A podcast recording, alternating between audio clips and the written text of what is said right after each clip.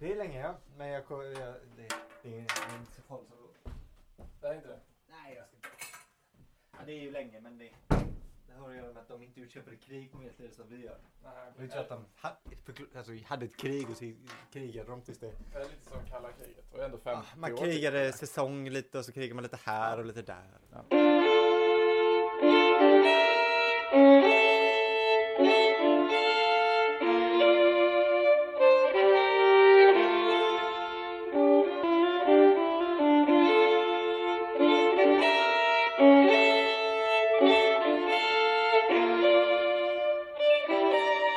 men hej och bienvenue till Alla Tiders Podcast.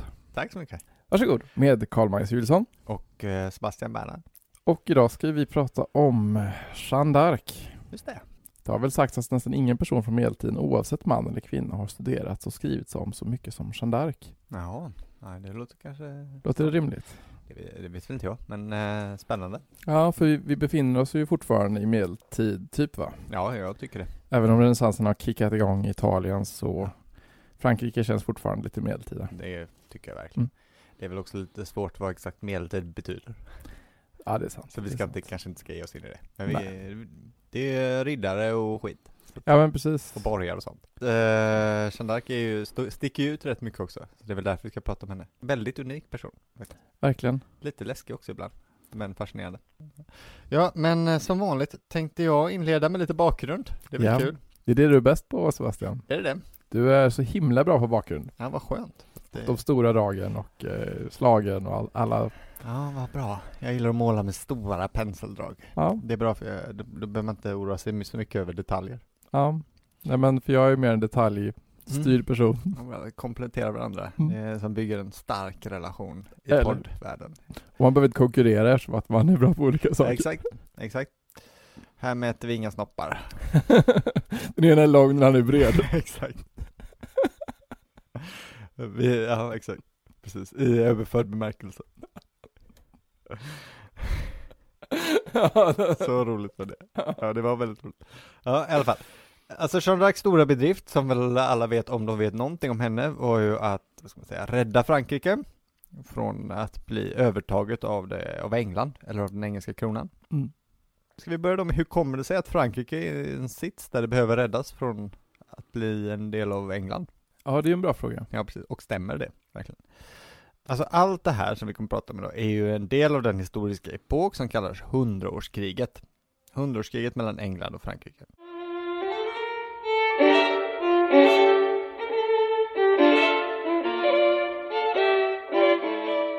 Man räknar hundraårskriget ungefär från 1337 till 1453. Mm. Och det är ju lite mer än 100 år faktiskt. Men egentligen är det liksom inte ett krig. Nej, nej. Eh, Jag vet inte om något krig på medeltiden var ett krig på det sättet som vi skulle räkna ett krig. Det var inte så man gjorde riktigt. Och man måste ju förstå att det kan ju inte vara ett krig som är hundra år. Nej. Det hade ju, då hade ju alla dött. Ja, ja men precis. Utan snarare är det en, en, en mängd konflikter som är mer eller mindre sammanbundna, som handlar om ätterna Plantagenet och Valois rätt att eh, inneha den franska kronan. Mhm. Så det är en dynastisk strid mellan två urfranska ätter egentligen. Plantageneten, eller Plantagenet som man brukar säga på engelska, men vi väljer ett, ett mer enkelt uttryck här. Eh, de var ju kungar av England. Och Valois-familjen hade varit kungar av Frankrike under den senaste perioden, men det är egentligen det som är utlöst kriget. För att den tidigare franska kungarätten har dött ut, och då är frågan helt enkelt, vem har rätt? Ja, vem ska ta över tronen nu? Precis, den engelska eh, sidan hade rätt för att det var den närmsta manliga arvtagaren, men det var på mördandet och det räknade inte den franska adeln som riktigt. Så då tyckte de att det borde vara Valois-familjen. Och därför blev det krig. Ja. Och det här var svårt att lösa, helt enkelt. Ja, och man förstår väl att det är ju en ganska viktig sak vem som är kung och att alla vill att ha sin släkting på tronen såklart. Eh, Ja, ja så är det ju. Det skulle ta väldigt lång tid innan England gav upp den här idén. Men, men de hade ingen chans efter 1453, så till det är därför man. Ja, okej. räknar det som slutet. Krigen ledde till väldigt stora förändringar i nationsbyggandet och det är kanske det viktigaste med hundraårskriget. De både den engelska och den franska nationerna skapas i hundraårskriget. Jaha. Alltså innan kriget innan Henrikkriget bröt ut, så är England, om vi börjar där, det är ett rike som helt är dominerat av en fransktalande överklass, som främst använde öriket som ett, en plats att hämta resurser bara för att bedriva sina krig i Frankrike. Och engelska kungar och adelsmän ägde större delar av Frankrike än den franska kronan gjorde under nästan hela medeltiden. Jaha. Eh, Och det var så när de var normanderna helt enkelt som hade kommit över och sen angevinerna från Anjou. Engelsk kultur fanns i princip inte. Shit. Eh, Och eh, som sagt, landet var ett feodalsystem bara kopplat till en fransk kung som satt oftast inte ens var i England. Rickard Mm. Lejonhjärta, den kände engelska kungen, kungen, kunde ingen engelska. Han var bara i England för sin kröning, sen åkte han aldrig dit igen. Jaha. Så att, eh, så att det, det är väldigt, väldigt eh, lite av en nation kan Mm. man säga vid det tillfället. Men efter kriget, framförallt hundraårskriget och sen rosornas krig som bygger på lite på det och blir ett inbördeskrig i England, så blev det ett, jätte, ett av Europas stors, största och starkaste riken med en blomstrande kultur med Chaucer och den Tudor-kulturen efterhängning och då Tudor-dynastin som är genom engelsk Mm. och överklassen, allting har blivit engelsk. Så England har skapats kan man säga. Tack vare hundraåriga kriget då. Ja, det är ju konflikterna då. Man kastas ut från Frankrike och det skapas en motsättning. En klar tydlighet mellan vad som är engelskt och vad som inte är engelskt. Ja, ja, och då hittar de sin, sin identitet då i motsats till England. Ja, det kan man säga. Nej, i motsats till Frankrike. Ja, precis. Mm. Ehm, och även Skottland till viss del, så Skottland är ju allierat med Frankrike under hela den här perioden.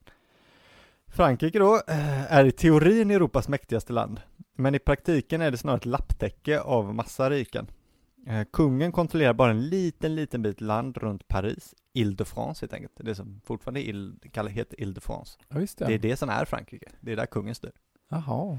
Eh, resten är självstyrande. Liksom. Många delar styrs, både Aquitanien och Gascon och Normandie styrs av engelska kungafamiljen.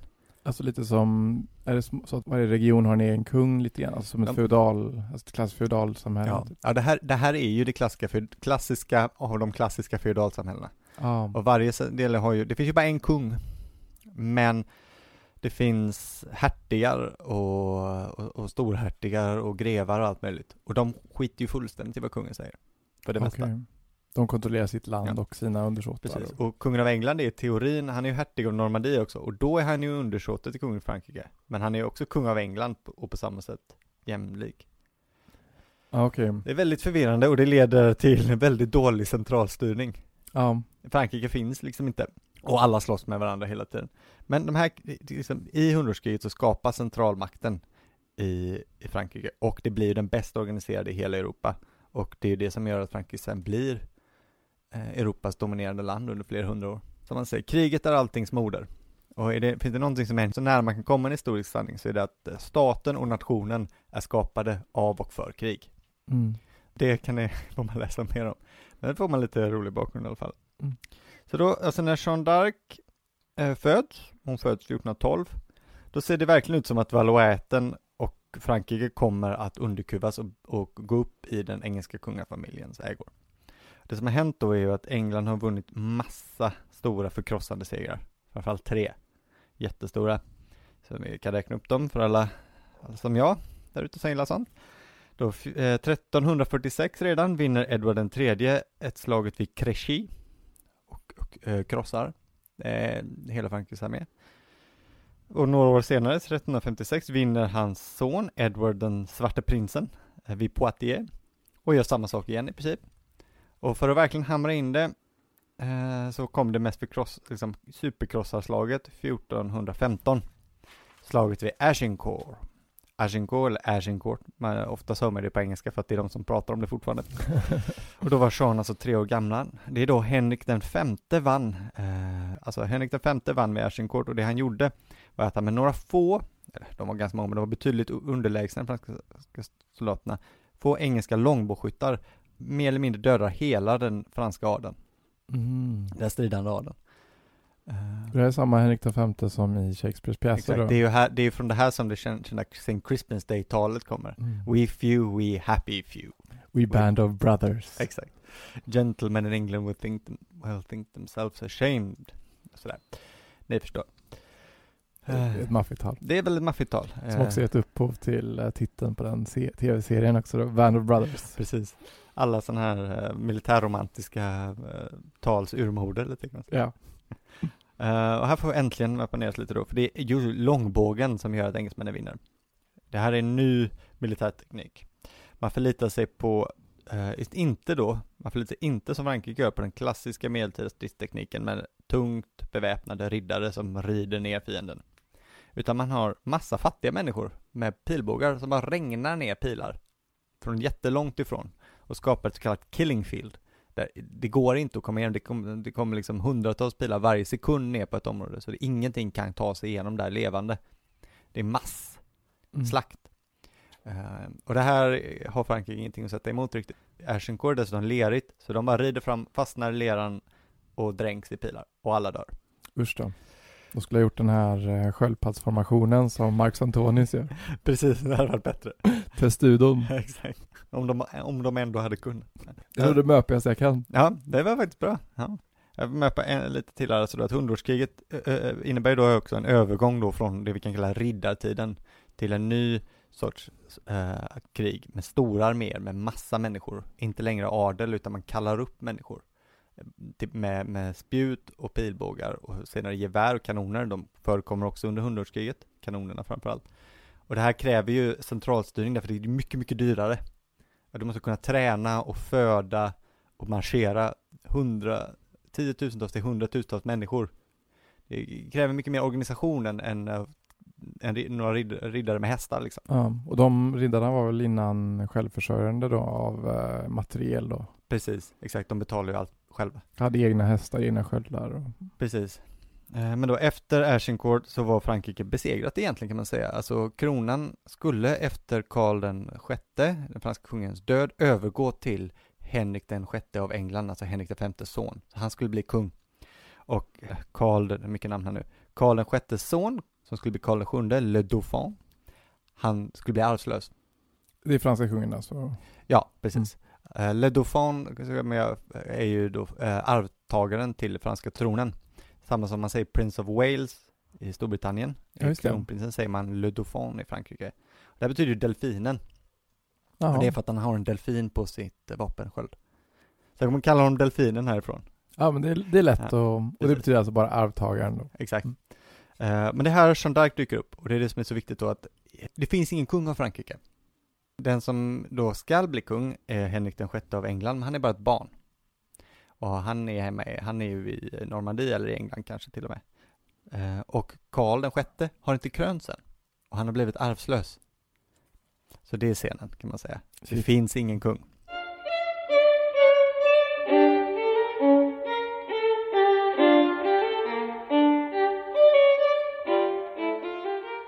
Eh, Jeanne, hon föddes då som jag sa 1412 i en by som heter Domremy i nordöstra Frankrike. Mm. Eh, till en far som heter Jacques d'Arc och en mor som heter Isabelle Romé. Det vet man för att eh, de överlevde henne. Eh, och, Ja, det är klart ja. Ja. Det är ändå väldigt roligt att eh, hon ändå är en sån, eh, vad ska man säga, religiös förgrundsgestalt och sen har hon ett ganska religiöst namn låter det som. ja. Från arken då. Alltså, Ja, eller det finns någonting, eh, någonting så här gammaltestamentligt över Det hennes gör det namn. faktiskt. Det gör det faktiskt. Jag kommer in på namnet lite på slutet tänkte jag, för det finns en del saker där. Som ni märker då så är hon ju inte från ett ställe som heter Ark, Nej, så, vilket kanske höjer någon fransktalandes ögonbryn. om hon kommer från Noahs ark. Ja, exakt. Det var väl inga människor på det, det var ju bara djur Ja, det var va? Noah, hans familj. Ja, visst det. Det var två, två i alla fall. Två i alla fall, minst två. Som kunde avla. Exakt.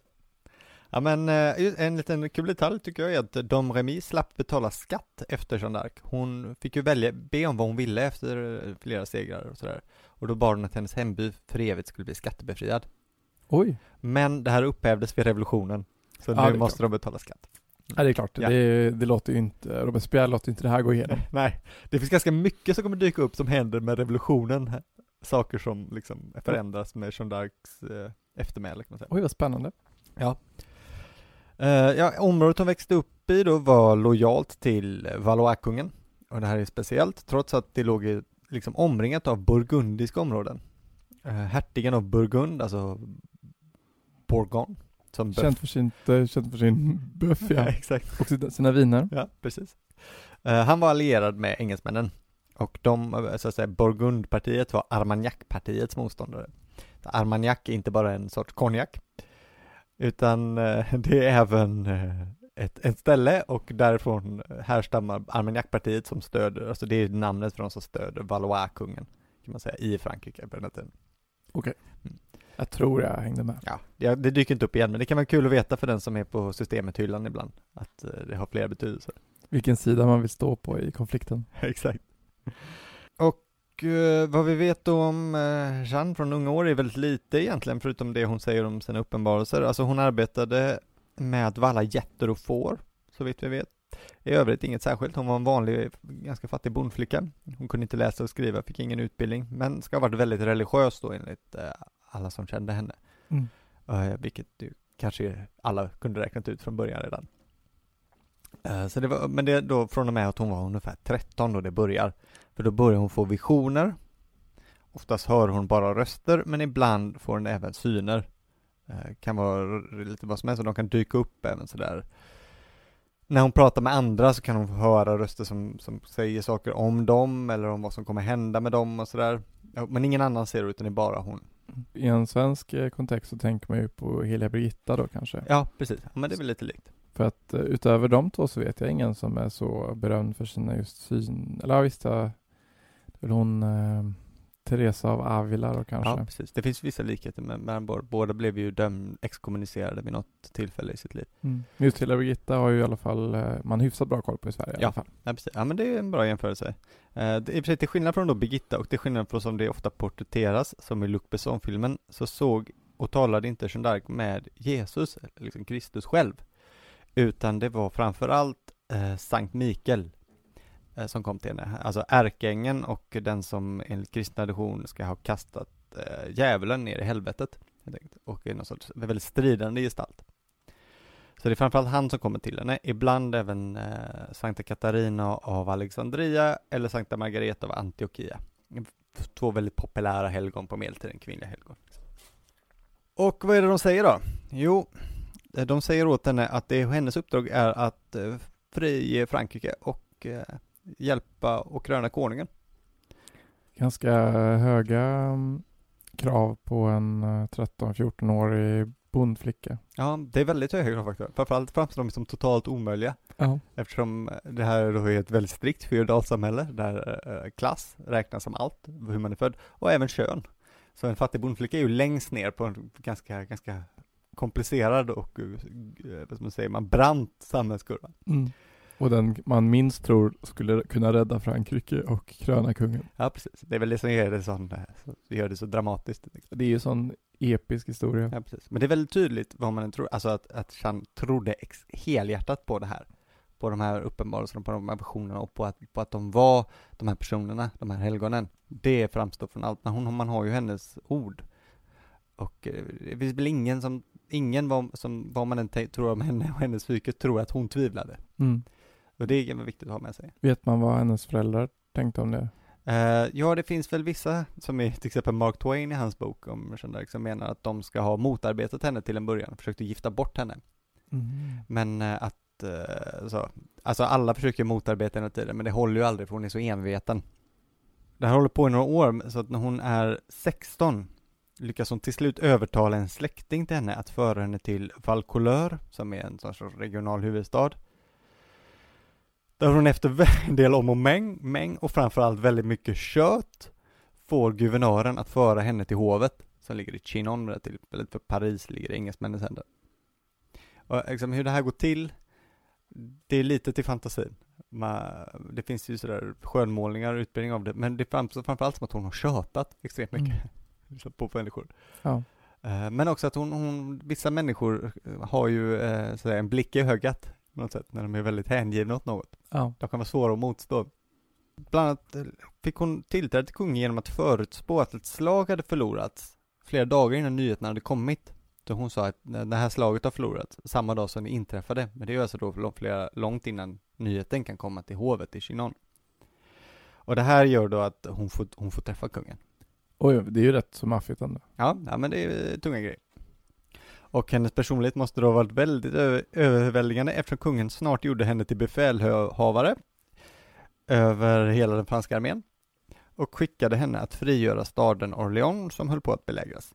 Ja men det är helt sjukt ju. Ja, men det, det är väldigt konstigt. Ja. Det är faktiskt helt galet. Nästan så man hör det och man vet det. Men hur, hur, det, hur det går till, det är svårt att veta. Nej men så man vet ju att det har hänt, men när man får höra på att det har hänt så, så tänker man bara what? Ja. Hur, hur gjorde hon? Ja visst, ja, det kommer lite här men, eh, alltså, först ska vi lägga in att om Orléans föll, då, då skulle Frankrike falla. Det var liksom den sista fästningen, den sista riktiga fästningen som, som var lojal till, eh, till Valois-kronan. Så Karl hade kanske inte så mycket val heller. Han hade i princip ingen armé att göra henne befälhavare mer än några spridda styrkor. Allt såg ut att vara förlorat. Mm. Här kommer någon som påstår sig vara sänd från Gud. Varför inte? Ja, han satte det sista på, eh, den sista. Ja, sista allt på grön. Ja. Mm. Så är det. Men det, hon var ju då först tvungen att gå igenom, gå, genomgå flera väldigt svåra religiösa utfrågningar av eh, landets främsta kyrkomän, biskopar och sånt. De ville då försäkra sig att hon inte var någon sorts, kom med någon sorts ny eh, kättisk eh, lära liksom. Att hon var någon sorts galning som skulle utmana kyrkan på något sätt. Eh, men de kom till slutsatsen att hennes visioner var genuina Ja, Och till och med gick de så långt att de sa till kungen att det vore ett brott mot den heliga anden att inte lita på henne och ge henne eh, befälhavarskapet. Oj. Så de var, de var ganska säkra. Det här är ju spännande att då lägga på minnet då med tanke på hur rättegången sen kommer att gå till. Ja, exakt, precis. Så Verkligen. att vi återkommer ju till det sen. Ja, precis. Så de fixade en rustning till henne i silverfärg, så den skulle riktigt sparka. Och en vit fana på vilken det stod Jesus Maria.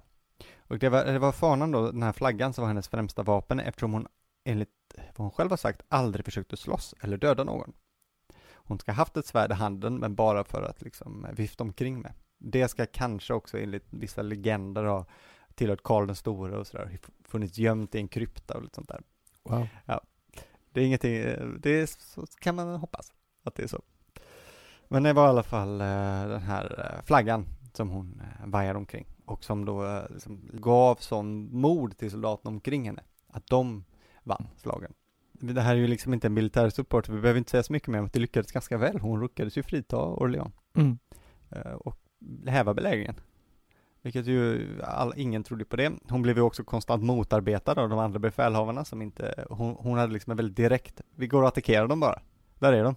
Mm. Och så här, nej, vi måste vänta, vi måste bygga och för, nej, nej, bara, Nej, hon hade väl ingen strategisk utbildning sådär, nej, utan precis. det var en fråga om ödet Ja, precis. och Guds vilja. Ja, exakt. Och det funkar ju väldigt väl här. De vann. Och det är hennes stora bedrift ju. Fritagningen av Orléans, liksom. det, var, det är ju grejen. Eh, Det vände ju hela kriget till Frankrikes eh, fördel. Det var ingen som visste då. Då tänkte man på att det var en stad som inte föll. Men England hade vunnit alla slag i det här kriget i princip. I nu nästan hundra år. Mm. Och nu vann man äntligen. Det var en sån him- så stor moralseger.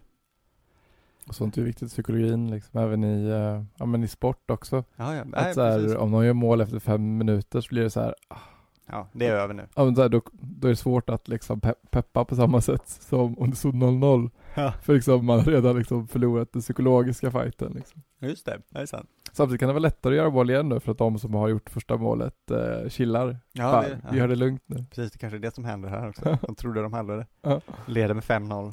ja precis.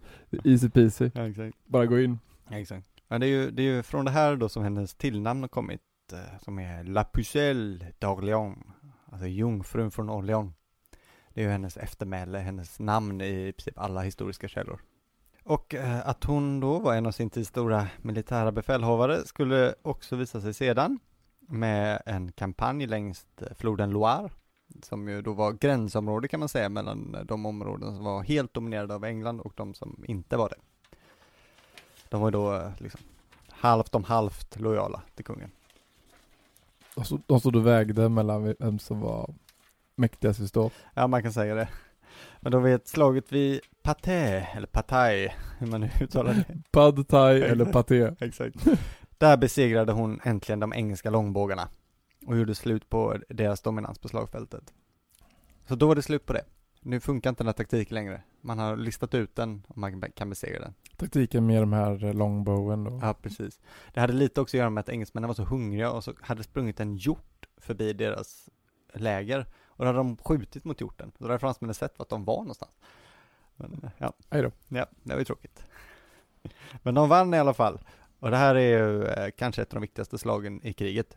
Eh, för nu, då har England tappat sin, sin övermakt totalt i Frankrike och det börjar, korthuset börjar kollapsa, så att säga. Det, eh, ett luftslott när det väl börjar sjunka, sjunker ju fort, så att säga. Mm. Kanske inte, de kanske inte var så mäktiga som man trodde att de var. Nej. Men det viktigaste för Jeanne var inget av de här slagen utan det var ju då att delfinen, kronprinsen, ska till Reims för att krönas. För Mm. Frankrike måste ha en kung. Det är ju det som är hennes uppdrag från helgonen. Hon ska kröna en kung och rädda Frankrike. Eh, Och kronprinsen tvekar, han är, han är skraj, han vågar inte marschera till Reims för det ligger eh, i engelskt territorium. Och man måste gå förbi en massa himla fästningar på vägen, han är ju jätte, han är en fegis helt enkelt. Men hon utmanar honom, kallar honom för en fegis och alla som, sånt där. Det brukar funka ganska väl faktiskt. Eh, Så han går med på det. Och det gjorde han rätt i, för att längs hela vägen så ger alla engelska fästningar upp, bara hon dyker upp. Oj, Så det räcker bara att hon är där så ger alla upp. De behöver inte slåss en enda gång. varf- varför då? då? Nej, de är så rädda för henne. De är, över, de är övertygade om att hon är skickad från djävulen. Ah, Att hon är någon sorts demon som inte går att besegra liksom. okej. Mm.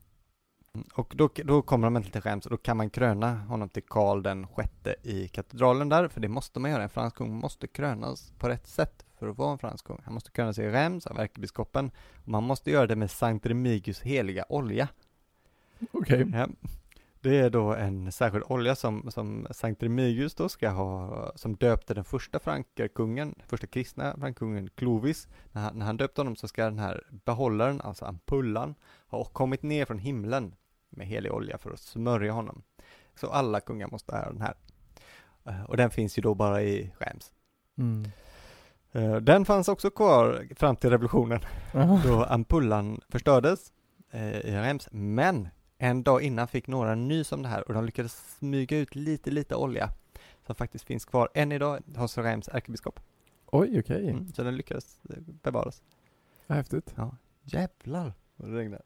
Ja, det är, det är väldigt regnigt idag i Göteborg. Ja. På ringen. Ja, om ni hör det så är det inte vårt fel att ljudet är dåligt utan Nej. det är så att säga, är Lite stämningsfullt så att säga. Ja, faktiskt.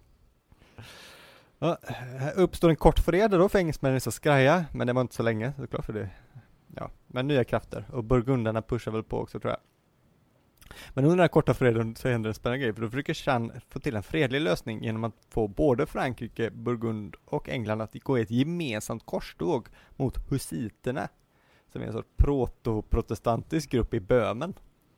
Så att de skulle dit och strida. Ja, hon tyckte då att om vi, men om vi alla går ihop och gör det här tillsammans, så har vi ju ett gemensamt mål. Var ingen som Men de var inte med och krigade innan. Nej, husiterna, alltså Jan Hus var ju en sån där, han var en reformator, han framhålls ofta som en Luther innan Luther lite.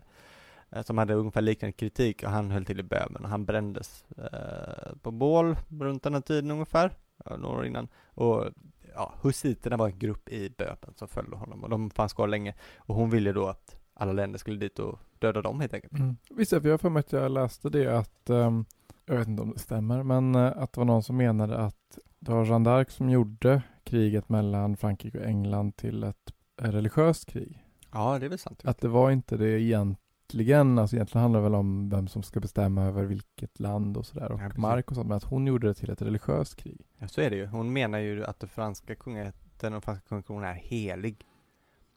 Den måste finnas. Mm. Och även, det här är ju, det hade inte jag tänkt gå in på, men det här är ju en del av den, den stora skismen. Det finns ju tre påvar till och med. Vid den här Ungefär, tiden? vid den här tiden. Oj. Så att, eh, och olika länder är ju knutna till olika påvar. Mm. Så det är ju en liten grej också. Ja. Det är egentligen en grej under rättegången lite också, men det är inte så viktigt som man skulle lätt göra det till om man börjar prata om det. Okej. Så vi struntar lite i det. Ja. Men då kommer vi då till slutet, för att hennes karriär är som sagt kort. 1430, ja mindre än två år från att hon har börjat eh, greja, så blir hon tillfångatagen. Hon försöker hjälpa staden Compiègne, som har blivit belägrad av burgundiska styrkor, men fångas i ett bakhåll. Hon fångas ju då alltså av burgundtrupper eh, eh, trupper och inte av engelsmännen, men hon säljs för 10 000 livres tournois, vad nu det hur mycket det nu kan vara. Ja, det är en bra fråga. fråga. Det är ett, eh, någon sorts skålpund i den tidens eh, värde. Jag antar att det är väldigt mycket. Det Ja, det borde ju vara en del i alla fall. Ja. Men då säljs hon till engelsmännen och förs till Rouen Mm. i Normandie.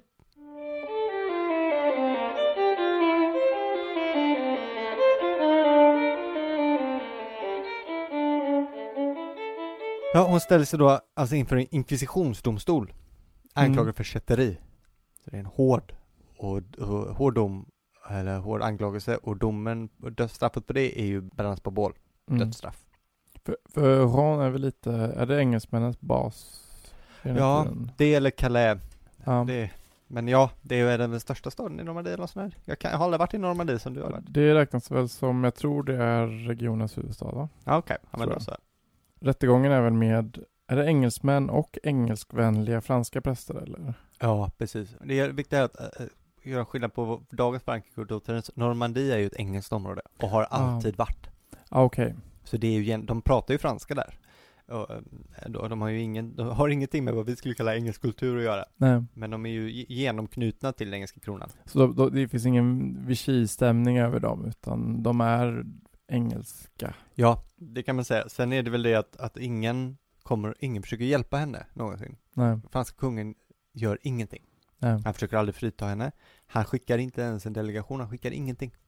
Det var ju väldigt elakt och snålt. Lite snålt, Han borde ju ändå kunnat köpslå lite. kan man tycka. Varför sålde inte burgunderna henne till, till franska kungen istället? Jag vet inte. Nej, jag tror inte han ville betala. Nej. Hon var väl lite ett problem också kanske. Om man vill vara kung och bestämma. Mm. Tycker man inte om när det finns andra som har gjort eh, för mycket kanske.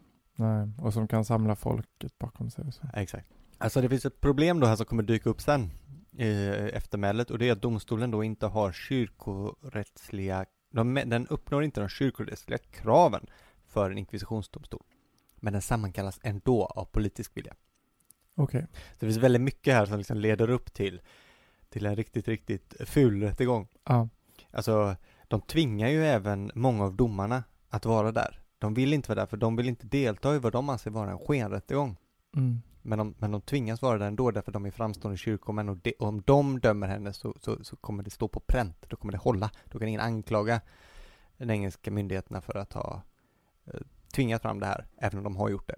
En av de sakerna som är så fascinerande med den här rättegången att eh, Jeanne d'Arc inte kunde läsa och ändå ganska väl lyckades hela tiden undvika de här prästernas väldigt trixiga teologiska frågor Ja. som de då hade liksom utarbetat för att få henne att just gå i fällan och säga något kätterskt. Just det. De ville ju att hon egentligen skulle försäga sig som en kättare. Ja, det kan ju hända den bästa dessutom. Ja, och liksom tänk då någon som är då illiterat då liksom och eh, de frågar ju henne om hon är Guds barn, om hon tror att hon kommer att belönas av Gud efter det hon gjort, om hon ens behövde den, liksom, den allmänna kyrkan och sådana saker, liksom bara Ja. för att få henne att säga fel. Och den mest berömda är ju den som om hon, om hon ansåg sig vara i Guds nåd. Och hon svarar då, om jag inte är det, må Gud göra så att jag är det. Och om jag är det, må Gud bevara mig där. Ja. Jag skulle vara den ledsnaste bland varelser om jag visste att jag inte var i hans nåd. Just det. Och eh, det här är liksom en ganska svår egentligen teologisk fälla. Eftersom ingen enligt eh, doktrinen då kan ju veta säkert att man är i Guds nåd. Nej, just det. Så hade hon svarat ja, så hade hon kunnat fällas för kätteri. Mm. Hade hon sagt nej, skulle hon erkänna sin egen skuld och att hon inte alls var sänd av Gud. Just det. Så hur hon än hade svarat, förutom det hon svarade, hade varit eh, fel. Ja, precis. Och eh, enligt då han som förde det här protokollet så var också alla prästerna helt tagna på sängen av hennes svar. Mm. Också hört det. Alltså, de kunde liksom inte förstå hur hon kunde liksom eh, ja, avleda den här så himla bra fällan som de hade gillat liksom. Det, och det är helt fantastiskt ju för någon som inte ens kunde läsa då. Ja, verkligen. verkligen. Bara spär på alla, alla grejer om Jeanne d'Arc som är så underliga. Ja, visst. Ja, hon klarar ju sig från alla de här frågorna och då, det är ju därför lite också de byter angreppssätt. Och får fram till det som blir den slutgiltiga frågan Mm. det här. Eh, vilket ju är det om klädnaden. Ja, precis. Det är ganska lattjo att hon, att det var en så viktig fråga att hon bar manliga kläder. Ja, precis. Det, det har ju väl antagligen lite att göra med att de inte lyckades få till henne på någonting. Så de måste hitta, de, och de hade en grej då, Mm. att hon bär manskläder, vilket ju då ska vara förbjudet enligt tidens kyrkolag och även finns omskrivet i, eh, i Bibelns lagböcker, att kvinnor inte ska bära manskläder. Ja, står det det? Mm. Ja, enligt vad jag har hört. Jag har inte sett just den biten. Det står väldigt mycket, om jag ska vara ärlig. Det är en tjock bok. Det är en tjock bok, det är de där. Eh, men det intressanta är då att hon argumenterar ju då dels för att hon har blivit tillsagd att, eh, att av rösten. Hon har hört att bära rustning när hon är i strid. Ja, det, man kan ju inte ha en klänning när hon eh, rider vid slaget vid Orléans riktigt. Nej, precis. Man måste ju ha skydd såklart. Exakt. Men framförallt säger hon att det skyddar henne från att bli våldtagen. Mm. Både i fängelse och innan. På grund av hur kläderna är sydda och sådär. Byxor på den tiden var ju påsydda, det går liksom inte att ta av. Nej. Det är ju så då att enligt den stora kyrkodoktorn, eh, Sankt Thomas av Aquin, i hans Summa Theologia så står det utstuderat att, att det är en rimlig orsak att bära manskläder för en kvinna, att slippa våldtäkt. Så egentligen har hon ju också rätt, eh, Mm. inte bara så att säga moraliskt utan rent rättsligt enligt den tidens eh, rättsprotokoll, eh, Ja. rättssystem. Och hon, under i alla fall, eh, de här rättegångarna är ju väldigt många Ja, och pågår under väldigt lång tid. Och hon, jag, jag har för mig att hon använder, har klänning under flera av de här rättegångarna i alla fall, om inte alla. Hon använder ju bara manliga kläder som du sa, när hon strider. Eller när hon befinner sig i fängelset. Ja. För att eh, fängelset är också ett plats där man kan bli våldtagen på. Ja, precis. Det är ju enligt henne, egen, henne själv så försöker ju fångvaktarna våldta henne. Så att det, det finns liksom inget ideologiskt i att hon har det egentligen, förutom just de här två anledningarna. Nej, och det är inte så att absolut. hon, att hon allmänt vägrade ha klänning på sig. Så var det Nej. inte heller. Det är väldigt, men det är, det är ju väldigt viktigt på det att Jeanne d'Arc är liksom inte en rebell i sin tids samhällsordning. Nej. Hon försöker på inget sätt, hon är väldigt, väldigt traditionalistisk, väldigt traditionalistisk. Hon är ju ortodox, liksom. Ja, ja, renlärig och eh, ja, Verkligen. ingen fritänkare. Nej, det ska man verkligen inte kunna säga. Då trots allt det här så döms hon, äh, döms hon till döden Mm. och bränns på bål. Eh, det sker den 13 maj 1431 och då är hon 19 år gammal. Mm. Tror man, Ja, tror man, det är lite oklart, man vet ju inte exakt. Något. eftersom att hon inte kunde läsa och skriva. Alltså det är Nej. ju 19, eftersom att hon sa att hon var 19 år under de Just här det. rättegångarna. Men eh, jag vet inte, man vet ju inte om hon, hon kanske kunde räkna bättre än vad hon kunde läsa. Ja. Men det, men det finns inga, inga, inga teck, det står inte någonstans när de föddes, utan det är bara baserat på vad hon sa under förhören då, Ah, ja. tror jag. Mm. Om jag minns rätt i alla fall. Hon bands ju då vid en påle då på ett torg som heter Vieux Marché, alltså som betyder den gamla marknaden helt enkelt, Giron. Och eh, under den här eh, bränningen då så bad de två prästerna att hålla upp ett krucifix framför henne. En engelsk soldat gjorde ett litet kors till henne som hon eh, bar då framför sin klänning. Och så tände de på. Men eh, efter då att hon, efter då att hon hade ja, dött, brunnit, så eh, drog de fram henne bland all alkohol och alla rester för att se att hon verkligen var död. Ja. Och efter det så brände de kroppen då två gånger till så att den skulle verkligen bli aska. För att det inte skulle kunna bli några reliker. Nej. För de anade väl att, eh, att folk skulle kunna se henne som en mycket eh, helig person. Ja, precis. Till och med ska ju eh, eh, någon av domarna ha varit väldigt orolig efteråt och oroat sig väldigt mycket för kommer han bli dömd för att ha bränt henne? Ja, även eh, bödeln eh, Geoffrey Terrage ska också ha varit väldigt rädd att han kanske har bränt en helig kvinna och att han skulle fördömas nu på grund av det här. Just det. Och efter det så kastar de den här askan då i Seine då. Ja. Och jag har faktiskt varit på det här torget då i Rom. Just det. Och ehm, det finns bara ett litet, litet kors eller ett minnesmärke då på den exakta platsen där de brändes. Ja. För att, eh, om jag har förstått det rätt, så var det för att man inte vill fokusera så mycket på hennes död som man vill fokusera på hennes liv. Nej, rimligt om han är just Oron kanske. Precis. Eftersom det var de som brände henne. Ja. Och på den här platsen då har man då byggt en modern kyrka till hennes ära. Ja, Så då heter faktiskt eh, L'Église de Jeanne d'Arc eller Jeanne d'Arcs kyrka. ja, jag förstår. Ja, Som är rimligt. väldigt modern då, som den stod klar 1979. Oj då. Och eh, den har en väldigt modern arkitektur då såklart. Taket då ska då representera de här lågorna. Okej. Men eh, glasfönstren inuti är faktiskt från 1500-talet. Från en kyrka i närheten som nu är i ruiner. Ja, ja. Jag orkar inte kolla upp det men eh, Normandie är en sån där region ju som också bombades väldigt mycket under andra världskriget. Jo. Ja, slaget om Normandie är ju ganska känt. Precis, ja, Omaha Beach liksom. Eh, Men också att, ja men Le Havre till exempel Ja, blev ju helt sönderbombad och eh, helt ombyggd idag och eh, det är säkert många städer runt omkring, säkert också Rouen som då fick, eh, ja, mycket bomber på sig. Ja. Och i Rom finns det också en väldigt berömd gotisk katedral Mm. som är väldigt, väldigt vacker som heter då faktiskt eh, något, nej, katedral de Notre Dame. Och eh, det, den är väldigt berömd eftersom Monet har ju, målade ju den eh, ja, 50 gånger eller något sånt där Oj, under sin tid när han bodde i Gijon. Så den, den är väl, har han gjort så här, studier då hur Ja, den förstår. skiftar i ljuset efter årstider Ja, och tid på ja. dagen. hoppas han fick till den till slut. Och där finns ett kapell också tillägnat henne. Ah, ja, just det.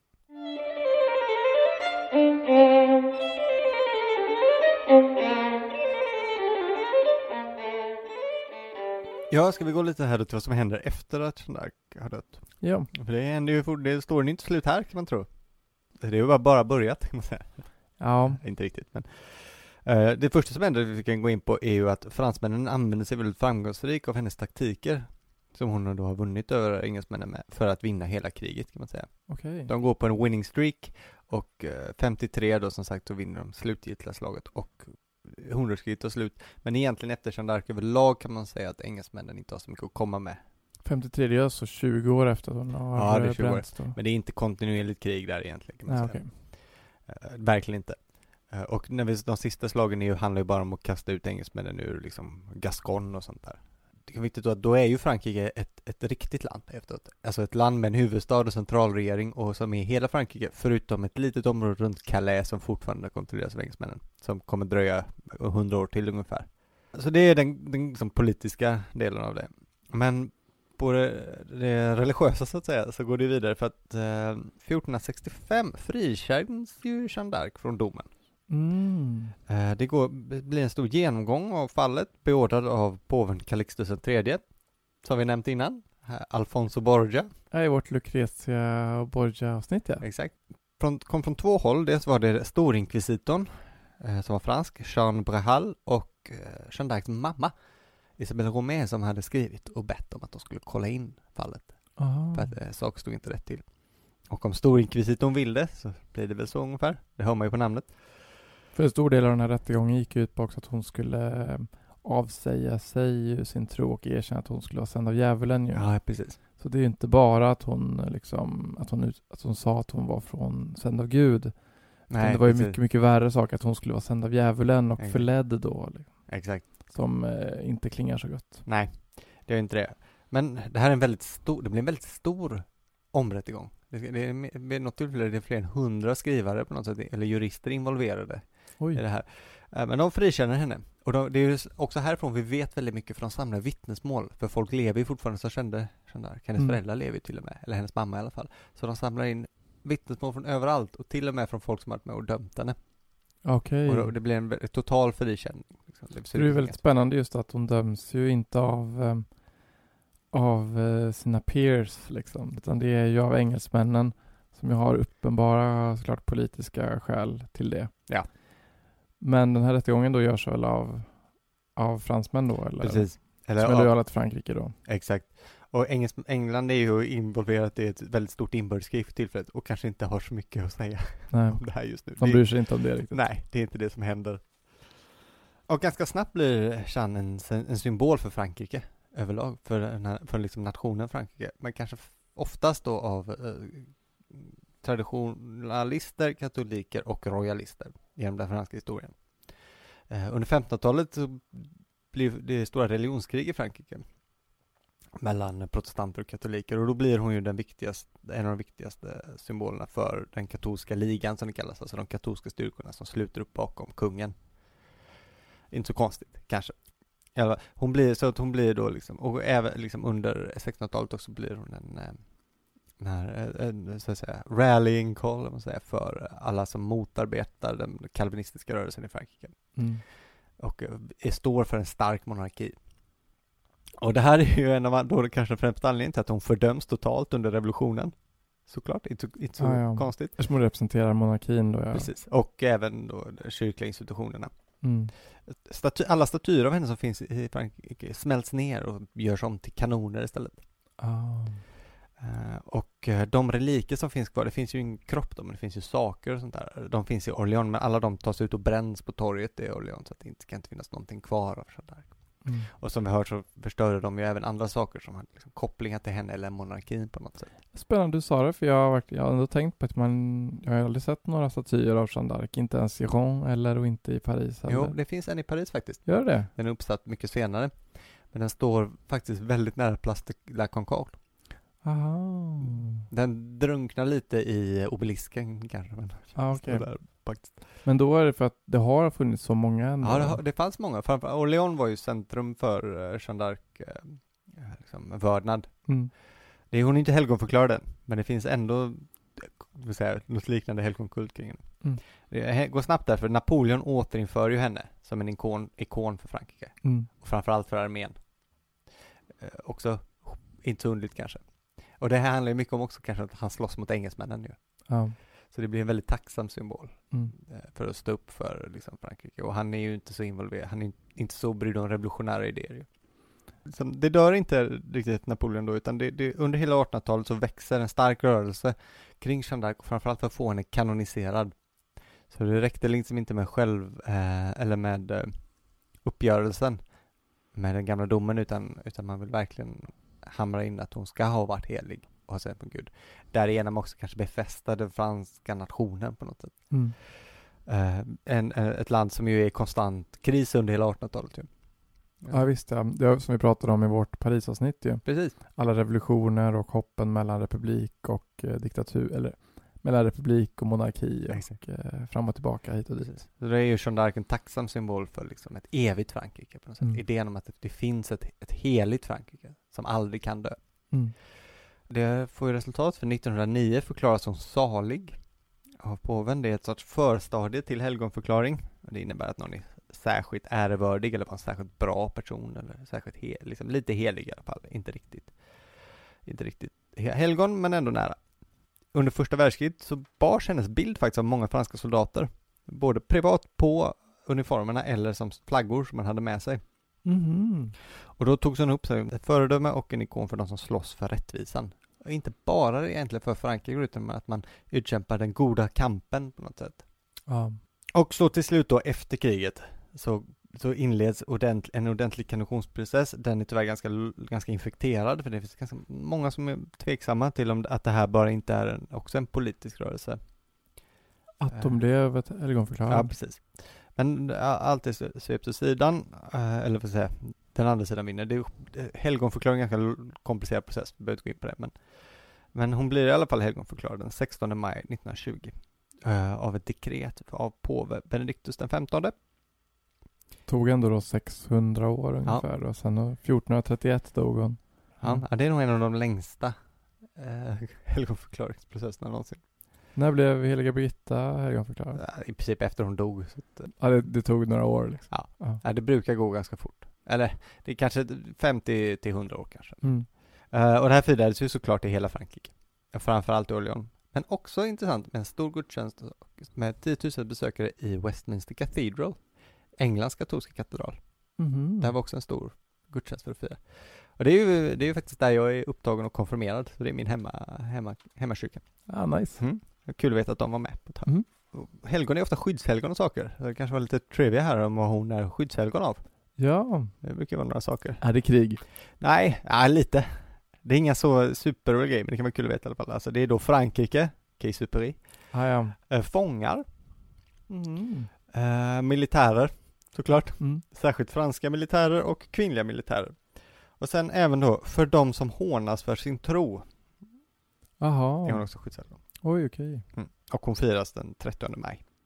Det är också lite kul ju att ehm, med tanke på hennes helgonförklaring då 1920 så kom det ju eh, 1928 en väldigt berömd eh, stumfilm som heter på svenska En kvinnas martyrium eller eh, La Passion de Jeanne d'Arc på franska. Ja, ja, just det. Det är då en stumfilm då som jag sa med ett, eh, textad dialog och eh, vemodig orgelmusik i bakgrunden och den är alltså regisserad av en dansk som heter Carl Theodor Dreyer. Men själva filmen och produktionen är fransk. Och eh, vad det sägs i alla fall så blev han tillfrågad av, eh, av något franskt filmbolag i alla fall att göra en film antingen om Jeanne d'Arc eller Catherine Medici.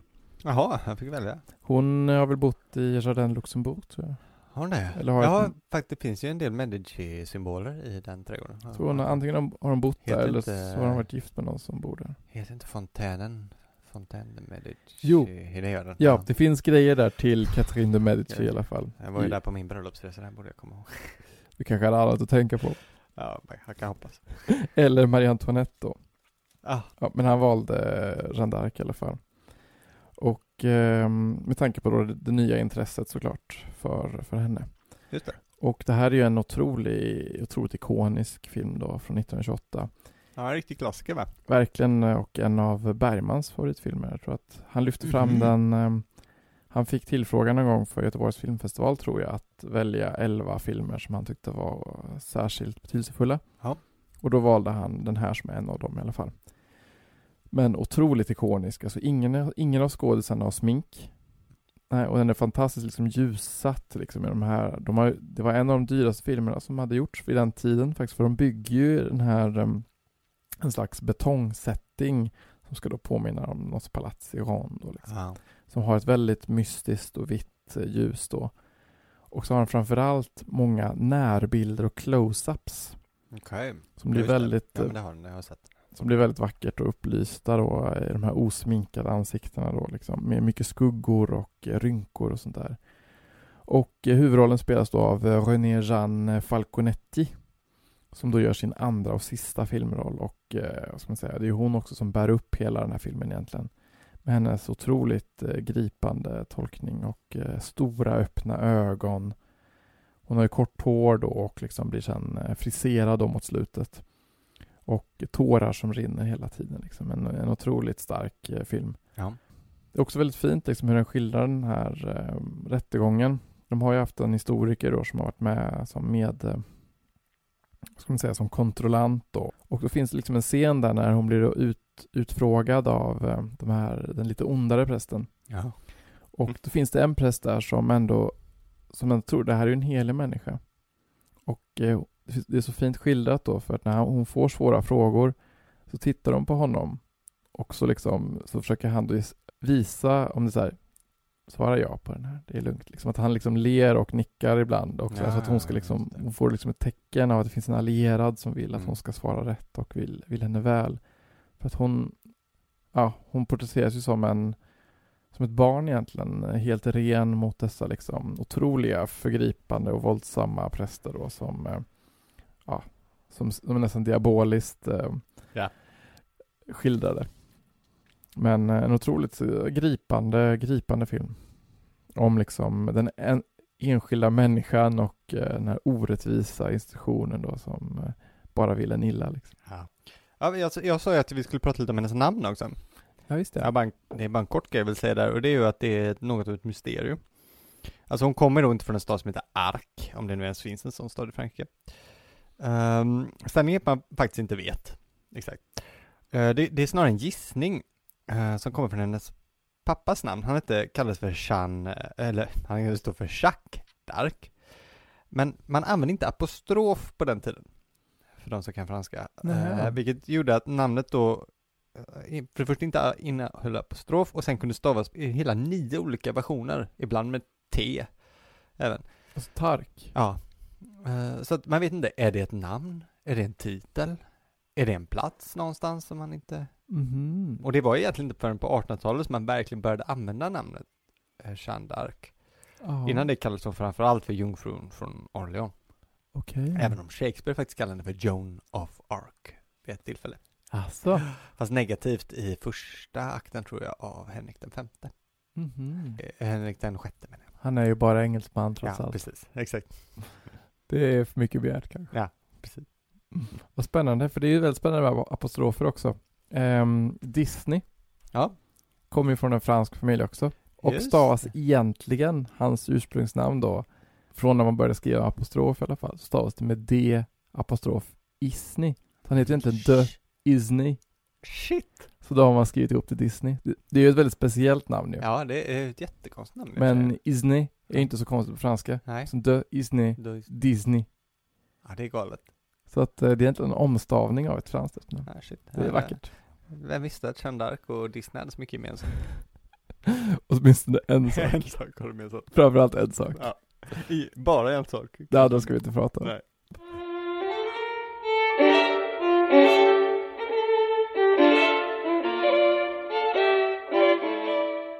Ja, jag har då en liten grej, en liten avstickare om eh, en liten herre som heter Gilles de Retz eller Gilles de Ré. Det Ja. finns lite olika varianter på hans namn.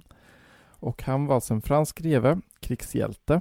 Och eh, han kom från familjen Montmorency, Mhm. som är en av eh, Frankrikes äldsta och finaste familjer, som går tillbaka till slutet på 900-talet. Det är väldigt länge sedan. En väldigt fin, fin Montmorency. Och eh, han stred alltså tillsammans med Jeanne d'Arc eh, 1429 då, under slaget vid Orléans mot engelsmännen Okej. och räknas som en av hennes närmaste vänner. Mm. Han var mycket lyckad under, den här, eh, under de här striderna och när han var 24 år så belönades han alltså för sina bedrifter och utsågs till marskalk av Frankrike. Ja, det är en fin titel. Väldigt fint. Mm. Så att det här är en lyckad soldat kan man säga som då alltså kämpade tillsammans med Jeanne d'Arc. Men. När alla krig och slag var över och han dragit sig tillbaka då, alltså runt 1434, 1435 så började han liksom dra runt på alla sina gods i Frankrike. Det sägs att han hade 24 stycken. Ja, okej. Och han började spendera allt mer tid ensam. Jeanne d'Arc var ju redan bränd då 1431. Och eh, han var inte ens närvarande faktiskt när, när hon brändes då. Nej. Men han fick snart börja sälja av sina slott eftersom han spenderade så himla mycket pengar. Jaha. Bland annat satte han upp en pjäs om slaget vid Orléans som då eh, höjde hans egen insats Ja. och förminskade Jeanne d'Arcs. Det låter, ja, sånt kan hända. Ja. Mm. En pjäs som hade alltså 140 talande roller och 500 statister. Oj, skrev han den själv? Eller? Jag tror det. Ja. Det är lite bombastiskt Mm, kanske. Han la så jävla mycket pengar på den här pjäsen och Ja. eh, det gick såklart eh, skit. Ja, den låter inte jättebra. Nej. Det gick inte bra alls och han blev liksom nästan ruinerad på det. Ja. Så eh, 1438 började han intressera sig för svartkonst, Jaha. alkemi Ja. och att sammankalla demoner.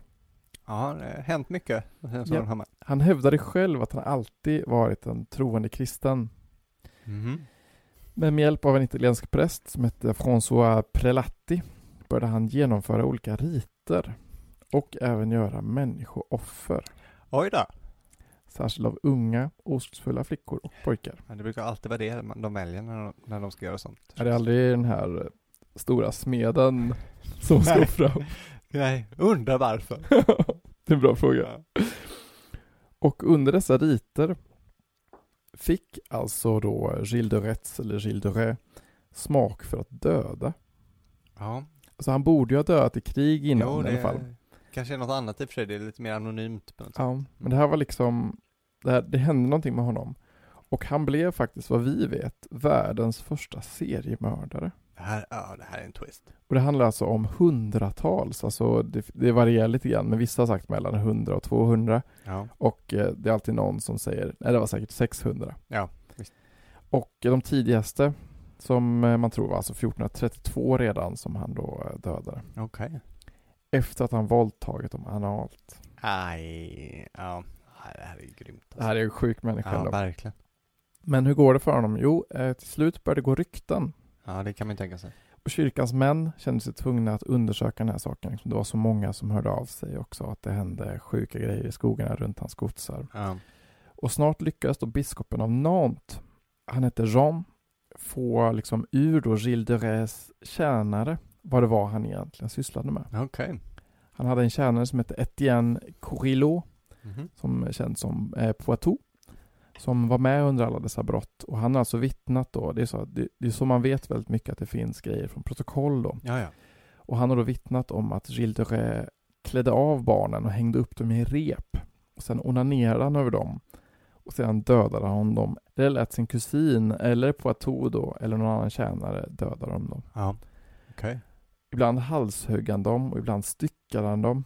Det är värre än den värsta, värsta grejen någon kan hitta på. Ja, det är riktigt sjuka saker och, eh, och det var många i byn då, så- alltså byn, byarna runt omkring så vittnade om att deras barn gått dit för att tigga mat och aldrig Mhm. kom hem igen. Ja. Så den 13 september 1440 greps han för barnamord och svartkonst. Han erkände allt, Jaha. men skyllde på att han eh, tagits över av en ond kraft. Okej. Och en och en halv månad senare hängdes han och brändes på bål, även han då. Ja. Men, twist igen. Det finns faktiskt de som tvivlat på hans skuld. Jaha. Och liksom i likhet med Jeanne d'Arc menar att han var offer för en komplott från kyrkan eller franska staten, alltså en omvänd Jeanne d'Arc. Ja, då. ja, jo, verkligen. Att han skulle liksom vara en manlig version av Jeanne d'Arc, liksom som sökte sanningen. Jaha. Han var ju ändå hennes bästa vän. Jo, jo, visst. Så, eh, så sent som 1992 gick de igenom alla papper igen Ja, okej. för att se om det verkligen kan stämma det här. Ja. Och de juristerna och politikerna då, alltså det var också nästan säkert hundra, Ja. de frigav honom Jaha, gjorde de det? och sa att han var icke skyldig. Men folk har ju också vittnat om att alla de här barnen försvann. Ja. Så vem vet? Ja, nej, verkligen. Så antingen är det här världens första ondskefulla djävulsdyrkande seriemördare. Eller så är det en god människa som har satts dit utan att veta om det. Ja, i vilket fall så är det ganska rafflande. Verkligen. ja. Och Jeanne d'Arcs bästa vän. Nej, det är galet alltså. Ja, det är helt sjukt. Ja, faktiskt. Ja, ja det här är... Det var ett konstigt sätt att knyta ihop säcken ja, på. verkligen. Ja, men jag hoppas att ni har fått lite fransk 1400-talshistoria idag. Mm. Det är ju det är bra grejer tycker jag. Det är bra grejer. Mm. Och ja, en fascinerande människa. Ja, verkligen. Ja, eh, vi ska checka upp vår bri här va, och dricka upp vårt vin, tänkte jag. Ja. Det låter som jättebra det tycker Mm. jag. Så får ni följa oss på sociala medier och så vidare och så vidare och allt sånt där. Ja, Mm. Det tycker jag. Hörs vi nästa vecka va? Det gör vi. Ha det bra! Ha det gott. Hej.